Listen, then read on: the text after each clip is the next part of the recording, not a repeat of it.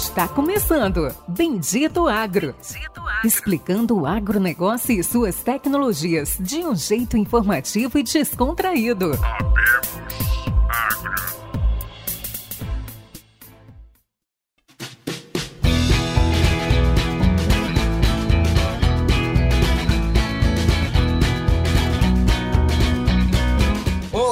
Os nossos amigos e ouvintes. Está começando agora mais um episódio do Bendito Agro, o seu podcast de conhecimento e inovações do agronegócio. Esse episódio, como não poderia faltar aquela palavra, aquele momento especial, é mais um episódio especial, um episódio técnico de alto valor. A gente vai ter alguém com uma formação totalmente nova nesse episódio. Então, se preparem, limpem bem os ouvidos, vai ter algumas palavras mais técnicas. Realmente aí tem uma informação aí, tem uma formação muito técnica esse nosso convidado e vai ser de grande conhecimento. Se prepare, comecem a dirigir mais devagar quem estiver ouvindo esse episódio enquanto dirige. E hoje nosso convidado é Rodrigo Moraes, tá? Engenheiro elétrico, 44 anos, formado pela Poli da USP, natural de São Paulo capital, e hoje ele vai estar tá aqui falando pelas tecnologias e inovações que a Yara está fazendo aqui no Brasil e também no mundo. Além desse convidado especial, altamente técnico, temos aí nosso grande amigo, cofundador do Bendito Agro, meu amigo pessoal que está sempre aí, ele sempre chega atrasado, ele está numa fazenda, ele está em outra fazenda, está na Bahia, está no meio da Bahia, está no Goiás, está no Tocantins, Luciano Carvalho. Dá aí um oi pro pessoal aí, pros nossos ouvintes, Luciano.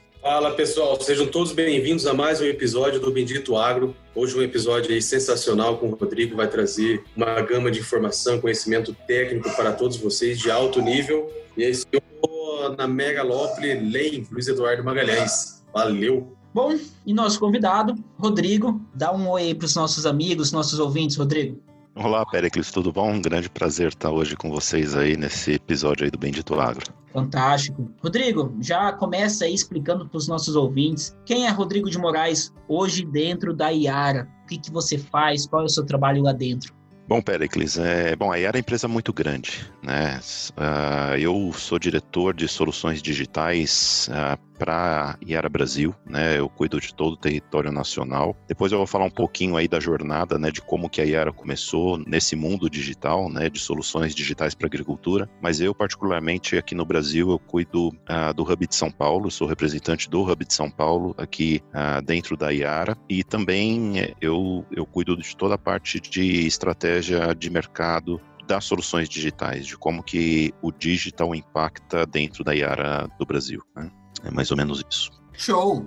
Ô, Luciano, eu tava ouvindo ali, acabei de ouvir o Rodrigo, eu tava ouvindo ele falar antes da, da entrevista, eu tava me vendo daqui uns 10 anos. Tirando que eu não sou formado na Poli da USP, também não sou engenheiro elétrico.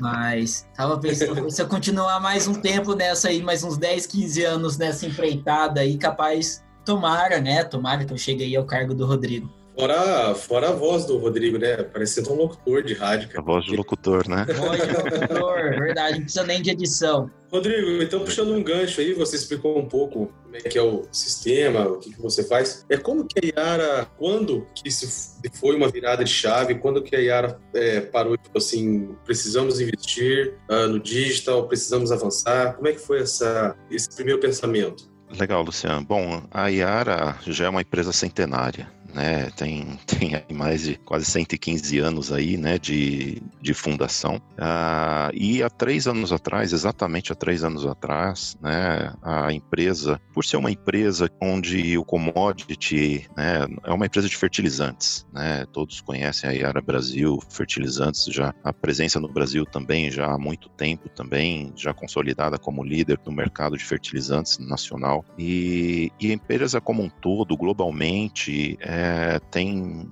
um viés muito forte a questão do commodity. Né? Então é uma empresa onde ela é muito afetada pelo commodity e até mesmo as inovações é, para que chegue ao campo, né, como todo, como toda outra empresa de insumos, né, quando empresas desse tipo elas estão ah, dentro da porteira, tem uma necessidade muito grande de um suporte à informação, né, para que ela consiga se posicionar com produtos né, que são mais premium, com produtos diferenciados. E nesse sentido, né, foi feita uma consultoria dentro da empresa e se viu que realmente o digital dentro da empresa, ele não é algo como acessório, mas ele era algo realmente que precisaria estar dentro do core da empresa, né? dentro da capacidade realmente da empresa de se reinventar nesse mundo digital. Né? Não só aí pela questão né, da comercialização em si, né, do fertilizante, mas tudo o que vem junto, né, quando se diz respeito a ter uma solução digital, né. Hoje a gente tem muitas soluções de agritechs, né, de soluções uh, de startups no Brasil, são aí mais de 500 startups. Eu mesmo já tive duas startups no agro também antes de entrar na Yara. Né? Então é realmente uma, uma área que ela é muito importante para a empresa, tanto que a Yara, ao invés dela fazer como algumas outras empresas fizeram, como adquirir alguma empresa ou se filiar a algum ecossistema de inovação, a empresa decidiu por internalizar o digital. Né? Então, assim, há três anos atrás foi criada uma unidade de negócio dentro da própria Yara, que é a unidade Yara Digital Farming, né? e hoje tem aproximadamente 280 pessoas trabalhando dentro dessa unidade e a gente tem aí quatro hubs no, distribuídos aí pelo mundo. Tem o hub de São Paulo, né, que é o que é o hub do qual eu sou representante, ah, mas temos também um hub em São Francisco, em Berlim e em Singapura também. Tá? E são 280 funcionários que trabalham especificamente em soluções digitais. E aí a gente tem, né, tem desenvolvedores, cientistas da computação, analistas, é, engenheiros de dados, temos designers de tela, temos aí todo, né, todo o time, temos também agrônomos é, digitais, que a gente chama, né, que é essa nova, a, a nova profissão que está aparecendo aí, que são os agrônomos digitais, né, essa fusão entre o sistema da informação e a agronomia também. Então, é, e a partir de então, né, desde três anos atrás, nós temos desenvolvido soluções com foco tanto em levar tecnologia para o produtor, como também é, fazer essa transformação digital dentro da própria empresa. Né? Aos poucos a gente tem esse desafio, né, desde três anos que a gente tem ah, feito essa transformação digital na maneira como o fertilizante ele é comercializado, a maneira como ah, o time, a força de vendas, ela está lidando lidando com, seus, com os nossos clientes, a maneira também como o produtor ele tem acesso à informação também para fazer uh, uma fertilização também. Então, todo esse ecossistema a gente tem trabalhado, a gente tem diversas soluções e algumas delas que a gente já tem implementado no Brasil também. Exatamente. Fantástico, não sabia que tinha tantos hubs e até pensando quando você, você comentou de todos esses hubs, da história, né? É, hoje, quando se comenta da Iara, não tem só a percepção de uma empresa de fertilizante, sim uma empresa também de tecnologia. Então, fica muito claro. Mas gostaria que você comentasse, Rodrigo, o que, que é desenvolvido nesses hubs? Quais são as, as formas de desenvolvimento? Vamos lá, vamos dizer assim. O Farm foi desenvolvido no hub, o N-Sensor foi desenvolvido no, no hub, ou são negócios? Como que realmente funciona, vamos dizer assim? São vários agrônomos, engenheiros trabalhando ali junto para desenvolver algo novo ou é continuar os projetos que já estão caminhando lá dentro da IAR? Isso. Bom, me chamou, puxando um ganchinho aí, me chamou muita atenção, Rodrigo, pai. E né, por ser, acho que, das, das gigantes, das centenárias, das maiores aí, eu acho que a única que decidiu é, internar dentro de casa e desenvolver, né? Não foi nenhuma é, que comprou uma comprou uma agtech aí, comprou comprou uma startup no agro. Muito bacana, acho que a sua pergunta é, é muito fundamental, para o entendimento dos nossos ouvintes aí. É, não, é verdade, Luciano. Na verdade, assim, a gente até chegou a fazer algumas aquisições de startups, né? Mas ele foi um modo um pouco diferenciado. A questão da internalização é algo muito forte, né? Teve algumas outras empresas que compraram também, uh, mas mantiveram elas em separado. Né? E a Yara não, a Yara realmente a gente entende que, que é importante até pelo, pelo rumo que a gente tem uh, de de ser, né, a, gente tem realmente a visão de ser a empresa de nutrição de plantas para o futuro. Né, e isso daí a gente só consegue se a gente internalizar essa tecnologia. Né? Então, respondendo também a pergunta do Pericles, né, mesmo o digital dentro da área ele começou muito antes, né, no caso aí do N-Sensor. O N-Sensor é uma tecnologia que ela começou lá em 1997. Né? Faz aí já 23 anos que a gente já tem essa tecnologia, né? O N-Sensor, para quem não conhece, para quem nunca ouviu falar, ele é uma tecnologia de que através de câmeras digitais com, com espectroscopia, né? Espectroscopia é como se fosse uma imagem, mas fora ah, não apenas no, no espectro visual, né? A gente consegue enxergar o vermelho, o verde, o azul, ah, mas em outros, em outras frequências também, né? Então, o que, que se descobriu, né? Na época aí há 23 anos atrás, né? Que, que quando se tinha uma câmera espectral ah, filmando uma planta, ela principalmente em algumas frequências próximos do infravermelho, né, que é o Near Infrared, que o pessoal chama, ou NIR, que é como é conhecido, né, tinha uma correlação muito grande com a saúde da planta. Né, com, e a saúde da planta totalmente ligado, por consequência, ao nível de nitrogênio da planta. Daí que surgiu, né, todos esses estudos do NDVI, que é muito conhecido, né, que são que é um índice uh, que através de uma imagem você consegue medir a saúde da planta. Né? Então, uh, tudo isso daí começou em 1997, passou por um tempo de comercialização também, né, a partir aproximadamente de 2005. A gente até comercializou alguns, algumas unidades do N-Sensor, sendo que ele era uma, um equipamento que ficava em cima do trator, né, provavelmente muitos produtores já viram aí pelo Brasil alguns tratores ou pulverizadores, né, ou, ou distribuidores com essa câmera em cima do trator, né, onde ela ia colhendo essas imagens conforme o trator ia passando pela lavoura e aí sim gravando e podendo criar um mapa né, da, do nível de nutrição, isso um, um mapa em taxa variável, né, para poder fazer a distribuição de fertilizantes aí em taxa variável. Então é uma tecnologia que ela é bastante antiga e o que aconteceu foi que com o advento aí do uso das imagens de satélite também para agricultura, ah, isso começou a, a se, ser difundido em massa. Né? Então, a Yara tem, o Digital Farm da Yara tem várias soluções, sendo que uma delas que a gente tem no Brasil é justamente o Red Farm né, que é uma solução onde a gente, através de imagens, a gente consegue sim aplicar o algoritmo N-Sensor, né, esse algoritmo que até então ele era muito restrito né, a quem tivesse o equipamento, né, era um equipamento que ele era relativamente caro, né, não era todo produtor que conseguiria colocar, e também até o processo de, de criar esse mapa, ele era um processo custoso no sentido de, de esforço, né, era necessidade de muito esforço você pegar pegar, criar o um mapa, fazer o download das imagens, depois tem que ir fazer o tratamento, né? Então, tudo isso daí era, era realmente complicado de fazer isso. E hoje é muito simples. Né? Hoje, com o Farm, a gente viu que uma das coisas que a gente precisava fazer como Yara é facilitar a vida do produtor rural.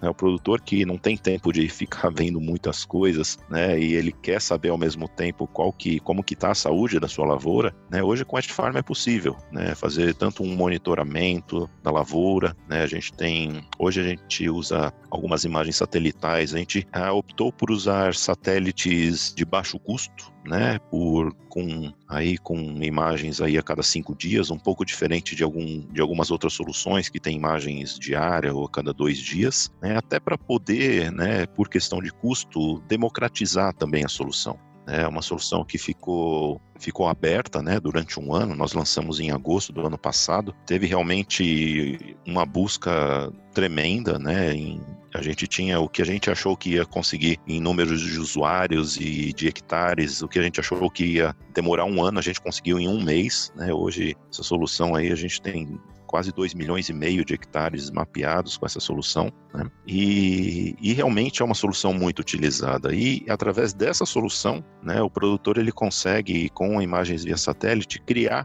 um mapa em taxa variada de distribuição de fertilizantes nitrogenados através dos algoritmos N-Sensor. Né? O N-Sensor ele é um algoritmo já que está dentro da IARA, como eu falei, há mais de 20 anos. Né? É um algoritmo que ele já é consagrado, ele já, já foi validado para diversas culturas. Né? Aqui no Brasil temos as, aí as principais culturas, milho, trigo, algodão, cana-de-açúcar. A soja não, porque é, não faz sentido a gente falar em aplicação de nitrogênio na soja, né? Mas todas as outras soluções a gente tem sim realmente, né, já mapeados dentro do Wet Farm e realmente é um, uma disrupção tecnológica. Né? O fato de se ter aí uh, uma facilidade grande em você poder criar um mapa de aplicação clicando poucos botões. Olha, parece mentira eu falando, mas em 30 segundos a gente já fez esse teste. O produtor consegue abrir o Wet Farm, desenhar o seu tom, olhar para um mapa de aplicação e criar um mapa de aplicação e exportar para um shapefile. É, eu posso estar, né, pode até ser as pessoas duvidarem, mas realmente em 30 segundos, né, você consegue fazer o que antes demorava aí pelo menos aí 10 a 15 dias, né, pra gente girar. É realmente muito rápido, é realmente uma disrupção tecnológica. Eu entro de testemunha, viu, Rodrigo? eu usei, claro, né, eu fiz alguns testes ah, e correlacionei com os MDBs que eu tinha. Eu não cheguei a aplicar, tá? Até porque é, não, não, não, estava dentro de, de, uma fazenda, mas eu fiz correlações e bateram muito bem. Eu cheguei a gerar é, é, o mapa e tudo mais. É fantástico mesmo, pensando na, na democratização da ferramenta, como você falou. Eu conheci um pouquinho do Farm até, eu testei algumas vezes, mas eu devo confessar alguns pontos, não quero falar mal do Farm de forma nenhuma, mas em minha humilde opinião, me parece que o Farm é uma ferramenta muito mais simples do que foi o desenvolvimento do N-Sensor, tá? E por que isso, né? A gente entende que o Farm ele vem de uma, uma fonte passiva de energia, que é um satélite de baixo custo, e quanto que o N-Sensor ele vem de uma fonte ativa, então assim, a, a, sua possibilidade de erro, a sua possibilidade de sempre você ter imagens, você ter dados com uma fonte ativa é muito maior. E uma percepção que eu tenho, não sei se todo o mercado tem, é que talvez pelo custo de investimento do N-Sensor, mesmo ele sendo uma ótima tecnologia, ele não deslanchou tanto igual deslanchou o Edge Farm. Você pode me falar se é isso realmente que aconteceu? Ou, ou se acredita que talvez tenha sido a facilidade de, de manuseio da ferramenta? Eu acho que um pouco de cada, sabe, Pericles? É sempre, na, pelo menos na minha experiência, né, em levar a tecnologia para o campo, algumas coisas que, pelo menos uma das coisas que eu sei que é, que é mais complicada, né, uma equação, né, nessa equação de a gente criar tecnologia para o campo é justamente qual é o nível de assertividade que a gente tem face à quantidade de variáveis que a gente precisa ter, né? Então, por exemplo, quando a gente fala em nutrição ou quando a gente está falando qual que é a correlação que existe entre um manejo e a produtividade, a gente está falando aí de mais de 80 variáveis, né? É qual que é qual fertilizante que eu coloquei, quando que eu coloquei, qual a quantidade que eu coloquei, qual que é uh, o manejo que eu fiz, quantas vezes eu entrei com distribuidor. Isso eu estou falando só de nutrição de plantas. E aí a gente não vai falar de sol, de irrigação, né, de semente, defensivo, né? Já já fizeram as contas aí. Eu li um artigo uma vez que são 81 variáveis, né, que influenciam aí nesse modelo, né, para que a gente tenha uma produtividade. O problema é o seguinte: como que a gente cria uma solução digitais com 81 variáveis? Né? É praticamente impossível. E mesmo nós criando soluções aí para nutrição de plantas, a gente percebe que muitas vezes a gente fica entre um dilema entre ter algo que seja extremamente uh, preciso, né? Só que fica quase que impossível de se aplicar no campo, porque aí você precisa de quase que diariamente alguém tomando dados, alguém anotando, alguém colocando isso dentro de um aplicativo, equipamentos, sensores, acaba que fica tão complexa a solução que fica inviável. Né? Então, existe um balanço grande entre a, a, simplicidade de uso e a complexidade do uso, sendo que a tecnologia. É, a gente sempre tem que achar um balanço né, entre a, ser agronomicamente correto, porque isso é a nossa licença de operar para operar, né? A gente não trabalha se a gente vai ser agronomicamente incorreto, né? isso daí estaria fora da nossa licença para operar. Então é um terreno aí que a gente nem pisa. Né? Então realmente tudo que a gente faz, né? tudo que a Yara faz é algo confiável. Por quê? Porque a gente tem um nome a zelar. Né? É uma empresa aí que tem quase 115 anos de, de fundação, né? É diferente de algumas startups que às vezes o pessoal coloca, ah, se der certo deu, ou vai estar certo em 80% das vezes. Não, a gente não aceita isso, né? A gente não enxerga a tecnologia na agricultura como algo aventureiro, mas sim como algo que seja para justamente levar essa assertividade, levar esse conhecimento centenário, né, de uma maneira mais simples. Então, quando a gente fala de dessa transição que a gente teve do N-Sensor para o Farm, a gente não vê como algo em termos de substituição, mas a gente vê algo como em termo complementar. Né? Tem produtores que realmente eles querem uh, ter essa tecnologia mais assertiva, então eles podem utilizar o N-Sensor. Né? Então, lógico, da mesma maneira, né? como existem outras soluções via satélite também. A gente sabe que tem muita gente que satélite nenhum será suficiente, a pessoa vai querer voar um drone. Né? Tem soluções que uh, o drone não vai ser suficiente, eu vou querer fazer um scout. Né? Então, a tecnologia, não existe tecnologia certa ou errada, melhor ou pior. Depende realmente da aplicação. Quando o Etfarm ele foi concebido, realmente nós concebemos ele de maneira a ser, a ser democratizado, né? de maneira que produtores aí a partir de um, dois hectares já pudessem utilizar, né? e realmente é uma inovação, por quê? Porque para esses produtores a tecnologia ela é gratuita, né? ele, é, o Etfarm ele começa aos, a um novo modelo de negócios aí a partir do mês que vem.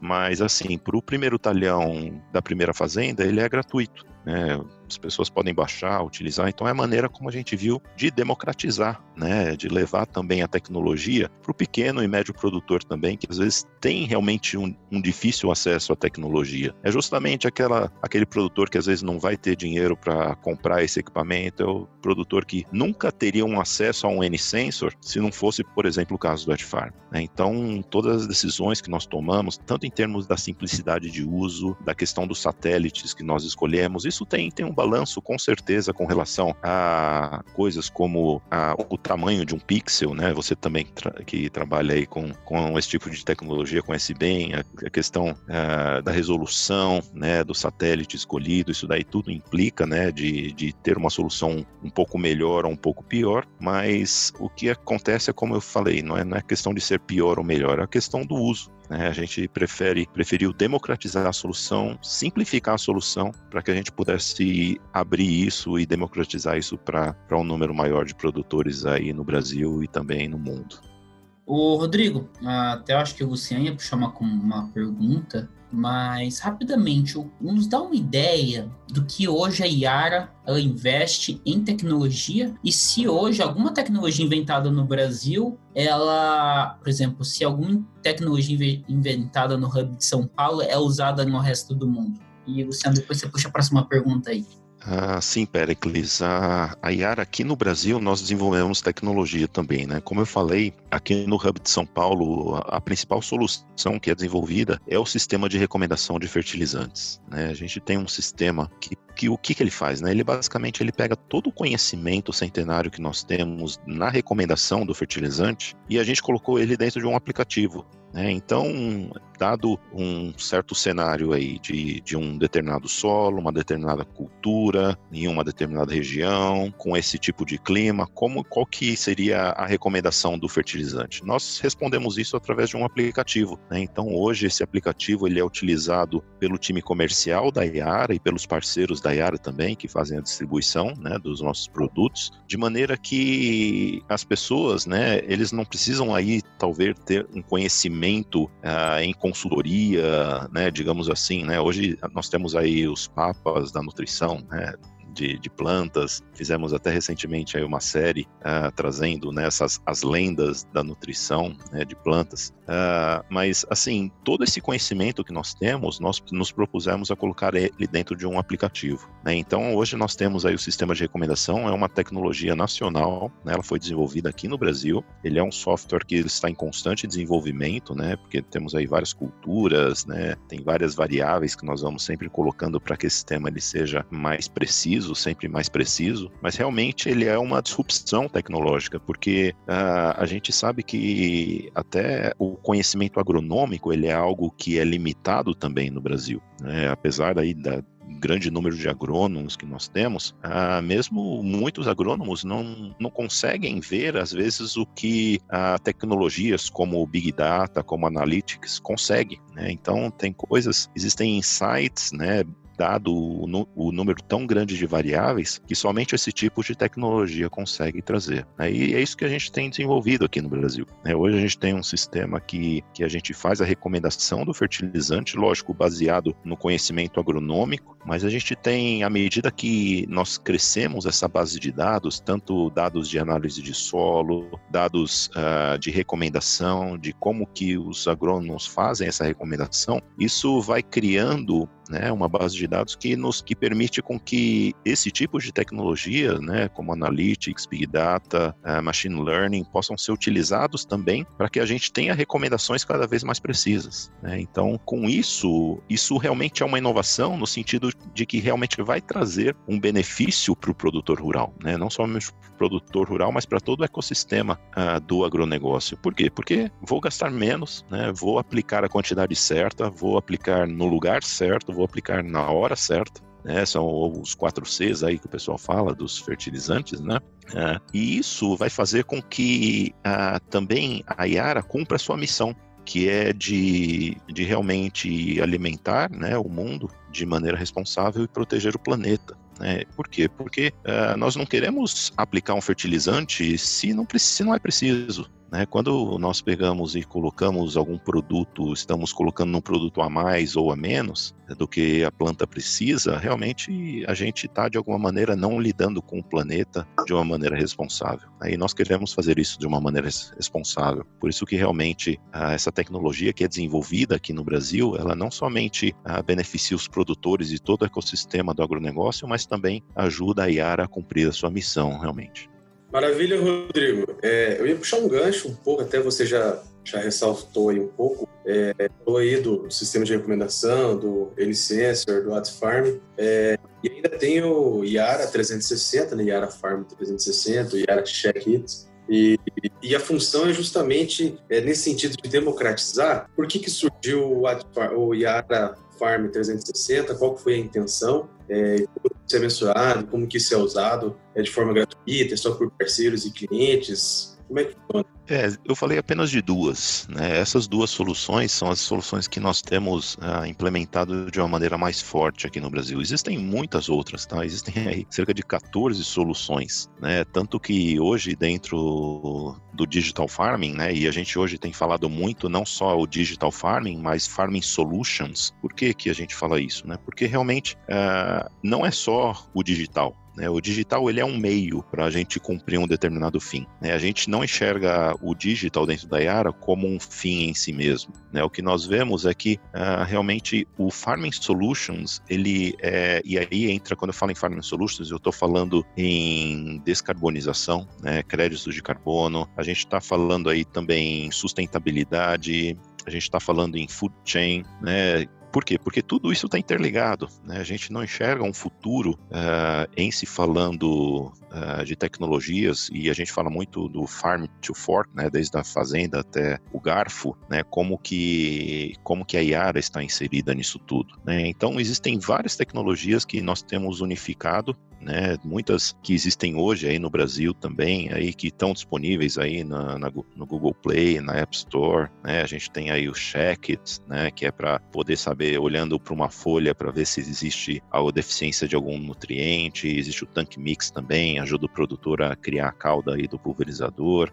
Uh, enfim, existem várias soluções que nós temos, mas que ao mesmo tempo nós temos ela buscado integrar em outras soluções únicas, né, de maneira que a gente consiga aí levar uma única solução, né, de maneira que a gente consiga não apenas ser uma solução digital em si, mas sim uma solução, né, o que como que isso daí? Deixa eu dar um exemplo disso. Imagine que, você, que existe um produtor de batata e esse produtor de batata ele está acostumado a fazer a coisa sempre do mesmo jeito. Né? O que a gente tem em soluções uh, como um sistema de recomendação, por exemplo, não é só apenas uma recomendação do fertilizante para eu vender mais fertilizante, mas é toda uma solução. Por exemplo, eu consegui falar para o produtor: olha, se você utilizar esses produtos, isso vai fazer com que a sua batata ela não tenha aquele pontinho preto E dessa maneira você vai conseguir vender para um, um, uma determinada lanchonete famosa, né? E, e, aí você vai conseguir fazer com que o teu produto ele consiga ser comercializado para um grupo seleto de consumidores que até então você não tinha acesso. Né? Então a gente está falando não apenas em uma tecnologia para habilitar a comercialização de um produto, mas a gente está falando em toda uma cadeia de como que a tecnologia ela habilita para que o produtor ele consiga ganhar mais e ele tenha acesso a outros mercados também, né, que é o tão chamado food chain. Né? Então é para isso que nós temos olhado hoje em dia, né? como que a gente consegue fazer com que a solução digital ela seja um meio para que a gente consiga impulsionar o agronegócio brasileiro também, para que os produtores consigam produzir mais e não só produzir mais, mas já puxar ele para melhores consumidores, consumidores que às vezes se preocupam muito com sustentabilidade, preocupam-se cada vez mais em como que esse produto que eu estou comercializando, né? Ou até mesmo nós como consumidores, né? Muitos ah, já eu tenho realmente muitos amigos que falam, bom, eu não como esse tipo de alimento porque está degradando o meio ambiente, né? Então isso cada vez mais essa consciência cada vez mais tem, tem feito parte da população hoje, né? Então ah, isso cada vez mais, né? Olhando para um futuro, né? Muitos consumidores preocupados em que esse alimento, como que ele chegou até mim? Será que ele degradou o meio ambiente para que ele chegasse até mim? Né? E hoje a gente tem algumas iniciativas aí, como a carne que é, é verde em carbono, né, digamos assim, né, ela é positiva. Então, assim, isso cada vez mais deve alimentar essa cadeia de food chain, né, essa cadeia de, de alimentação e, o, e com certeza lá no início da cadeia estamos nós, né, que é realmente a nutrição da planta para que ela produza bem, para que ela produza de maneira correta e de uma maneira sustentável aí para que a gente consiga alimentar os nossos filhos os nossos netos também. Bom, é, obrigado aí por toda a explicação, Rodrigo. Interessante alguns pontos que você levantou, até eu devo dizer parabéns para toda a empresa Yara, aí, principalmente falando da empresa em contexto geral, não só para você, entendendo da parte de investimento em tecnologias e inovações e puxando um gancho, né? Hoje até o Luciano pode ver isso, grande parte do, do aumento de produtividade no Brasil vem na mesma linha de aumento de aplicação de fertilizantes. E um ponto que eu gostaria de conversar com você, Rodrigo, é quais tecnologias vocês estão inventando em todos os hubs, Singapura, Estados Unidos, Brasil, entre outros, vocês vêm buscando, né, para um melhor é, uso, além, vamos, vamos, tirar aí o Edge Farm, vamos tirar o 360, N-Sensor, mas existe alguma estratégia de busca de alguma tecnologia que use melhor os fertilizantes, que envolvam biológicos, orgânicos, é, graugias, insolação, chuva? Você pode passar alguns estudos que vocês estão fazendo, que não seja comprometedor?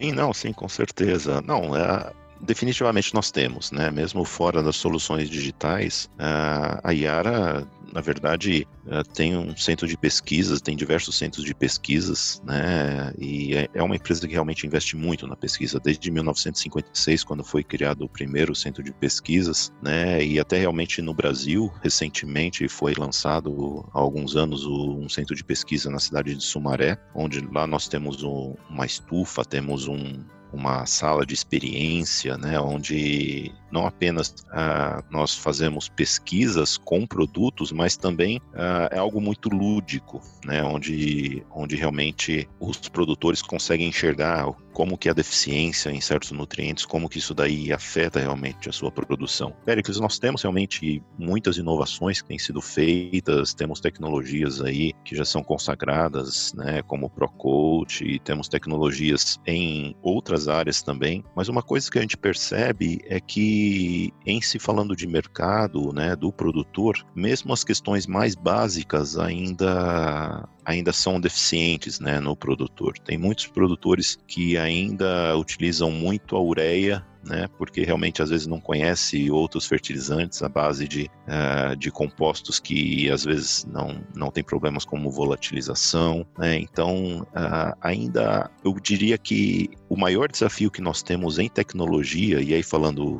digital, não digital, produto, é realmente fazer com que o conhecimento agronômico chegue até o produtor. É esse acho que é o maior desafio que nós temos aí no agronegócio brasileiro, é realmente fazer com que esse conhecimento de que às vezes eu trocando um produto que às vezes ele é um pouquinho mais caro, eu vou ter um ganho muito melhor, eu vou estar tá tendo a sustentabilidade do solo, menos a emissão de gases do efeito estufa, eu vou estar tá tendo uma maior produtividade. É, esse tem sido o nosso maior desafio, realmente. Claro que inovações em produto nós continuamos tendo, mas realmente aquilo que nós temos procurado é realmente fazer com que o conhecimento chegue até o produtor. Esse é o nosso maior desafio, né, para um curto prazo. E claro, né, à medida que vários novos produtos vão, eles vão sendo lançados, eles vão também sendo colocados aí pra, nas mãos dos produtores para que a gente tenha cada vez melhores aí produtividades. Rodrigo, o Pérez abriu aí, você vai perguntar, Pérez? Não, não, é porque até falar, existe alguma coisa aqui na gravação do Zoom que meu microfone sempre tem que ficar aberto, que senão hum. ele dá, dá corte nas gravações e acredite ou não, nosso editor adora quando dá muito corte assim, ele chega a perder dois dias editando nossos áudios pro podcast. Então, pessoal que tá ouvindo, nossos queridos ouvintes, não é fácil gravar um podcast. Sometimes, algumas vezes, é muito mais difícil que gravar um vídeo aí pro, pro YouTube. Tem todo um trabalho bem, bem técnico por trás. Mas vai lá, Luciano, faz a pergunta pro nosso querido Rodrigo. Rodrigo, uma coisa que me chamou a atenção, você comentou aí, a gente falou, a gente explanou aí cinco, seis soluções de farm aí da, da Yara no Brasil. Você comentou que hoje, consolidado, existe mais de 14 e deve ter muitos aí, como o Pérez te perguntou. É, como é que vocês definem, Rodrigo? Como é que é essa definição do que vem para o Brasil, do que faz sentido entrar e, e tem lá fora, se elas fazem muito sentido realmente vir ou a intenção de, de ter hub, continuar progredindo é mais assim, um pouco de visão do futuro, Rodrigo? É, realmente, Luciano, a gente tem um benefício, claro, né? Pelo fato da gente criar novas soluções, a gente sempre inicia no nosso quintal, né? Digamos assim. Uh, o Digital Farm dentro da Yara, a gente começou onde a gente tinha uma presença mais forte das unidades de negócio aí, no caso, de fertilizantes já. Isso realmente é um grande ganho, uma grande facilidade para a gente, né? Porque é uma tecnologia que a gente desenvolve uh, numa questão de, de semanas, a gente consegue multiplicar ela em todas as regiões onde a gente tem uma presença já. Né? Então, é, países onde a gente tem uma presença já determinada né, e, e forte, no, como é o caso do Brasil, é algo que realmente facilitou muito. No caso ah, de qual tecnologia ela ou qual produto digital ele acaba indo para qual país, depende muito realmente de como, assim, do perfil do produtor, depende das culturas, depende aí da questão também da solução em si, da, de quão aderente ela é ao mercado local. Uh, um exemplo que a gente tem, por exemplo, é a gente tem uma solução que é chamada de Coffee Club, né, que é uma solução para produtores de café, mas produtores de café que são pequenos. E pequeno, quando eu falo, é pequeno mesmo, coisa de meio hectare, um hectare, que a gente tem desenvolvido na Colômbia. Né? Por exemplo, aqui no Brasil, dificilmente a gente acha um produtor que tem aí meio hectare, um hectare, né? A gente, a gente pega aí produtores aí que tem a partir de 30, 50 hectares até 500 hectares, 800 hectares, aí já é realmente, né, um, um latifundiário de café, digamos assim. Mas ele não funcionaria no Brasil, né? Ele é bastante diferente. Então, já outras soluções do tipo o próprio sistema de recomendação, uh, ele iniciou no Brasil. Por quê? Porque existia um, um problema a ser resolvido maior, que é justamente o fato do Brasil ser um país muito grande e em alguns lugares esse ter uma dificuldade maior para esse conhecimento agronômico chegar. Né? Então é realmente ele é baseado nas necessidades do país né, onde ele está sendo aplicado, e aí realmente por isso que a gente tem os hubs em diferentes lugares, né, que até ah, o fato dele estar em lugar ah, estrategicamente colocados nos ajuda também a desenvolver soluções que são realmente as necessidades encontradas aqui, por exemplo, soluções, né, quais soluções que precisam realmente fazer parte aí do ecossistema do agronegócio brasileiro. Né? Então, nesse sentido, é assim que nós temos as soluções chegando, né, e, e tem outros casos também, como na Índia, né, onde nós temos uma outra solução solução também para pequenos produtores e que ela é, por exemplo, seria muito difícil de ser colocada no Brasil. Né? Mas é basicamente isso, é relacionado à cultura, relacionado ao perfil do produtor e às necessidades locais aí de cada país. Show! Rodrigo, agora vamos esquecer do Rodrigo Moraes, engenheiro elétrico da Poli da USP, dentro da Iara. Vamos falar do Rodrigo, é, inventor, é, desbravador, ah, e agora eu vou puxar um pouco do que era quando eu fui líder dessa outra empresa. Louco doido. Startupeiro. líder, vamos começar um negócio comercial é, onde tem que vender para pagar o próprio salário. Louco, doido, destemido, tá? Aguentador de é, é, como que é? saco de pancada, de levar porrada todo dia. Rodrigo, conta um pouquinho como foi a invenção dessas duas startups que você inventou. Uhum.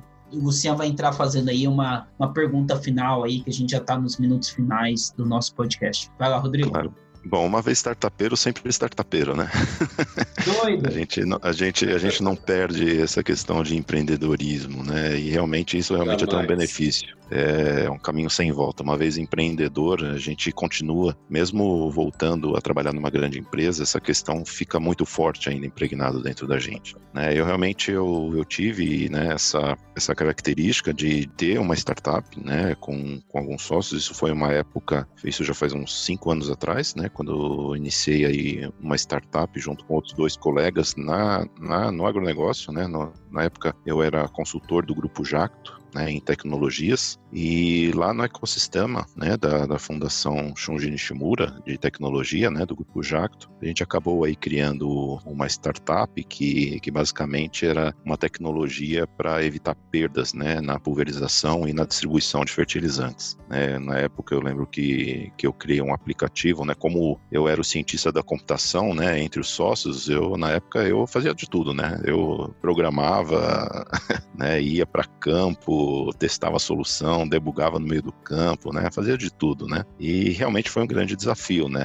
A empresa ela foi muito bem, chegou a faturar muito bem, né? E a gente acabou finalizando a operação, apesar do, do saldo positivo que a gente tinha, mas muito também porque era muito associado a um serviço, né? Dependia muito da ida para o campo, algo que é realmente muito complicado, ter um time de campo tempo, né? Então, realmente a escalabilidade dessa startup, ela, ela, ela era um, um fator determinante aí que a gente resolveu encerrar a operação. Né? A partir dela também eu, eu junto com outro colega uh, criei também uma outra startup que essa daí a gente começou a prospectar também, passou por um processo de aceleração, mas acabamos também por, por abortar também, visto algumas outras pesquisas de campo que a gente começou a fazer também. E nesse meio tempo, né, surgiu a oportunidade da gente estar trabalhando aí dentro da Yara também, e eu optei também por estar trazendo toda essa experiência aí também de empreendedorismo, de startup, de ida ao campo, né, como que com e aí claro né realmente isso dentro de uma empresa grande onde a gente tem muito mais recursos e também pessoas para fazer porque realmente isso é, é, algo que ainda no Brasil é bastante complicado né o fato de, de não se ter os recursos para poder fazer. Hoje já está muito melhor né digamos assim. Hoje acho que até com a queda da taxa selic aí né a gente vê que existem muito mais fundos aí na agricultura até também. Uh, hoje parece que está um pouco mais fácil isso daí. Na minha época não era tão tão simples assim. Mas realmente eu vejo que tudo isso me ajudou a formar e, e, e, fazer com que também a gente tivesse sucesso na implementação né, dessas ferramentas que a gente tem hoje dentro da IARA, porque realmente a gente, quando a gente vai para campo, quando a gente tem né, faz aí realmente as nossas próprias soluções, a gente aprende lições que a gente não esquece nunca, né? Porque é o nosso próprio dinheiro, né?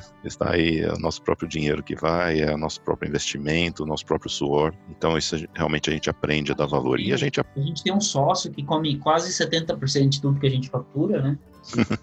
imposto de renda, nota fiscal, imposto dos produtores, contador, advogado. Tem um sócio grande aí, né? Que come quase tudo que a gente faz. É, isso, isso faz parte, né? Isso é, faz parte do negócio, parte. né? Independente.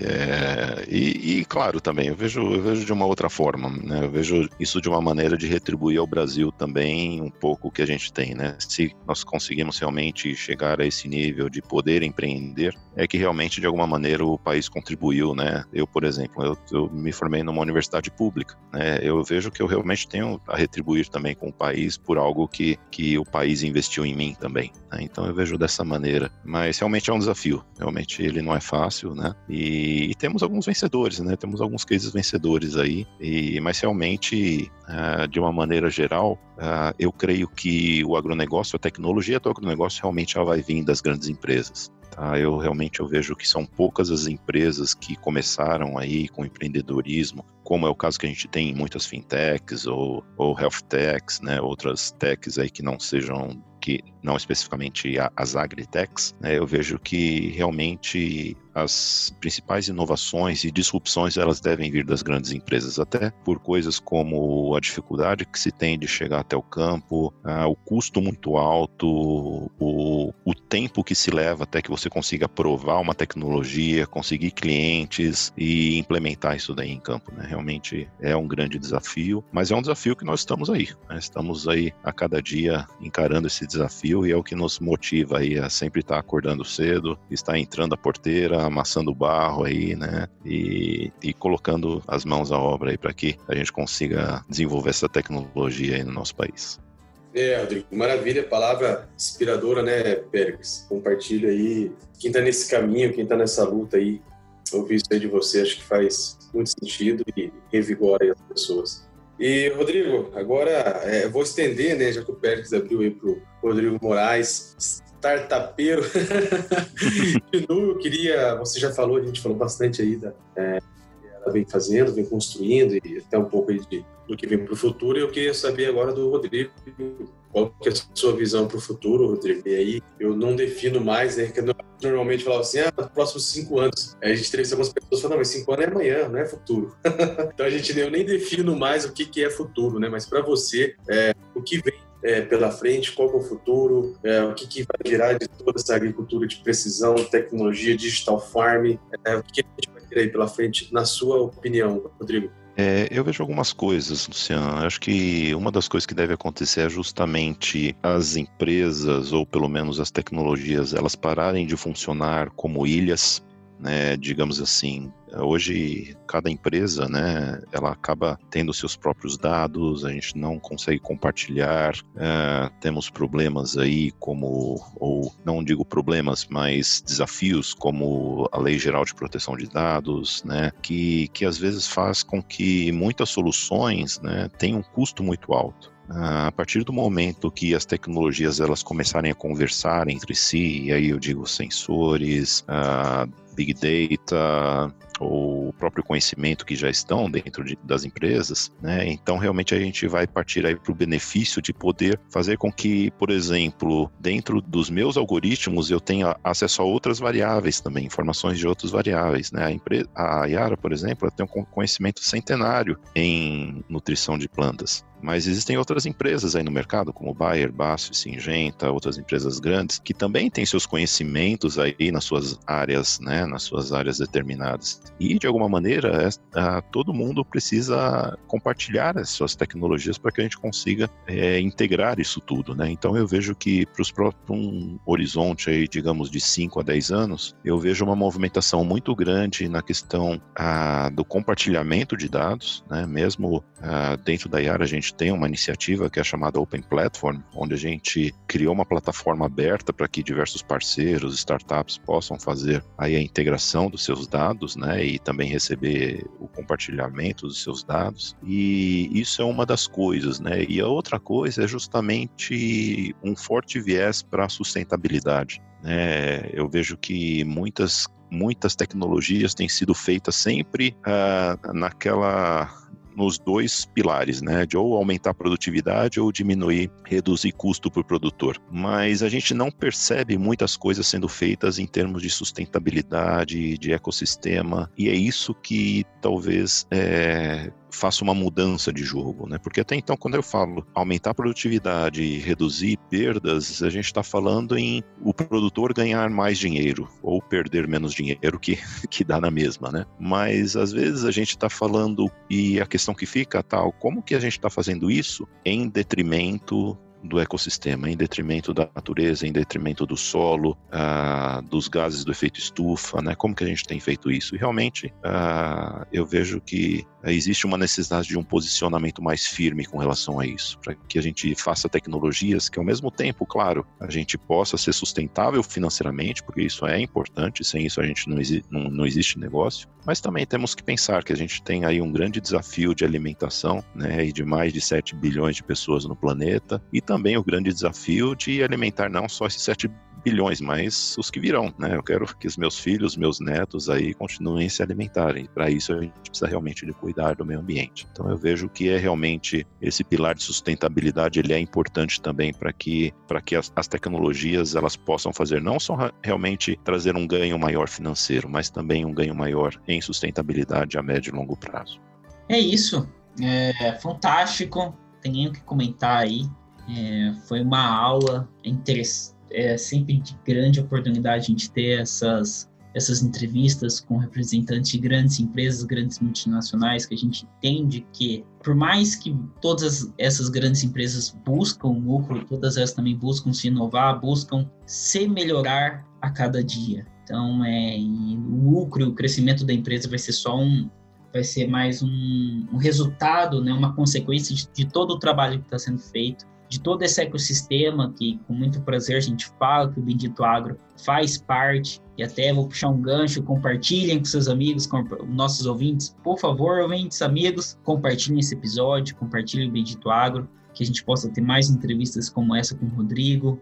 E, e é, Rodrigo, muito obrigado pela sua presença aqui. Quero agradecer a presença de você, do seu conhecimento, um pouco do que você compartilhou, de como funciona o sistema, de como que é. Eu acho que assim, vão ter currículos sendo enviados agora para a área digital. O que, que você acha, Luciano? Eu já quero saber onde é que é o e-mail já. temos vagas em aberto aí.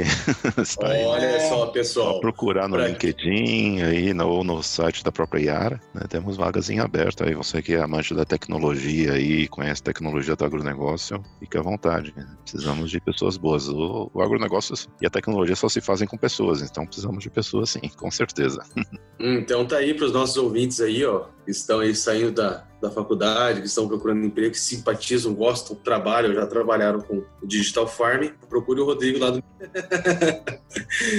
procure a Yara aí. É isso aí, pessoal. Então, agradecer novamente, Rodrigo, obrigado. Vou abrir para você fazer seu, seu, seu agradecimento. Fique à vontade. Legal, obrigado aí, Pericles, Luciano, também parabéns aí pelo podcast Bendito Agro. Realmente é uma inovação que a gente tem, uma necessidade que a gente tem de estar a par aí realmente da tecnologia na agricultura. Parabéns pelo programa, realmente, né? Eu sempre que posso, posso assisto, ouço aí, né, o os podcasts, realmente temas muito interessantes e tenho certeza que acho que a gente tem muito mais a se beneficiar compartilhando conhecimento do que guardando, né? Acho que a fase onde a gente tinha o conhecimento e guardava só pra gente, acho que já passou faz tempo, né? Hoje realmente vivemos um novo mundo e é realmente um prazer compartilhar o conhecimento com todos aí. Um grande abraço.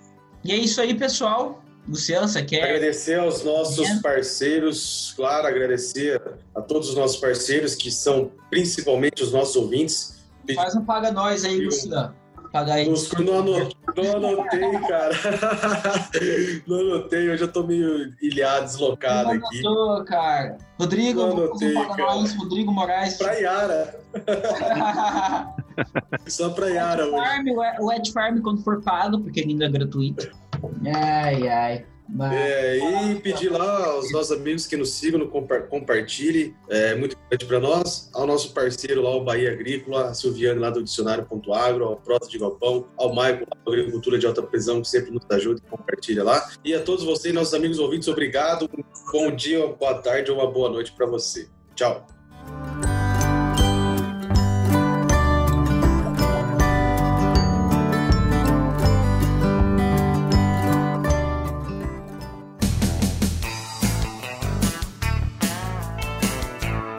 Você ouviu Bendito Agro. Acompanhe o nosso programa nos principais aplicativos de podcasts e fique por dentro das tecnologias envolvendo o agronegócio.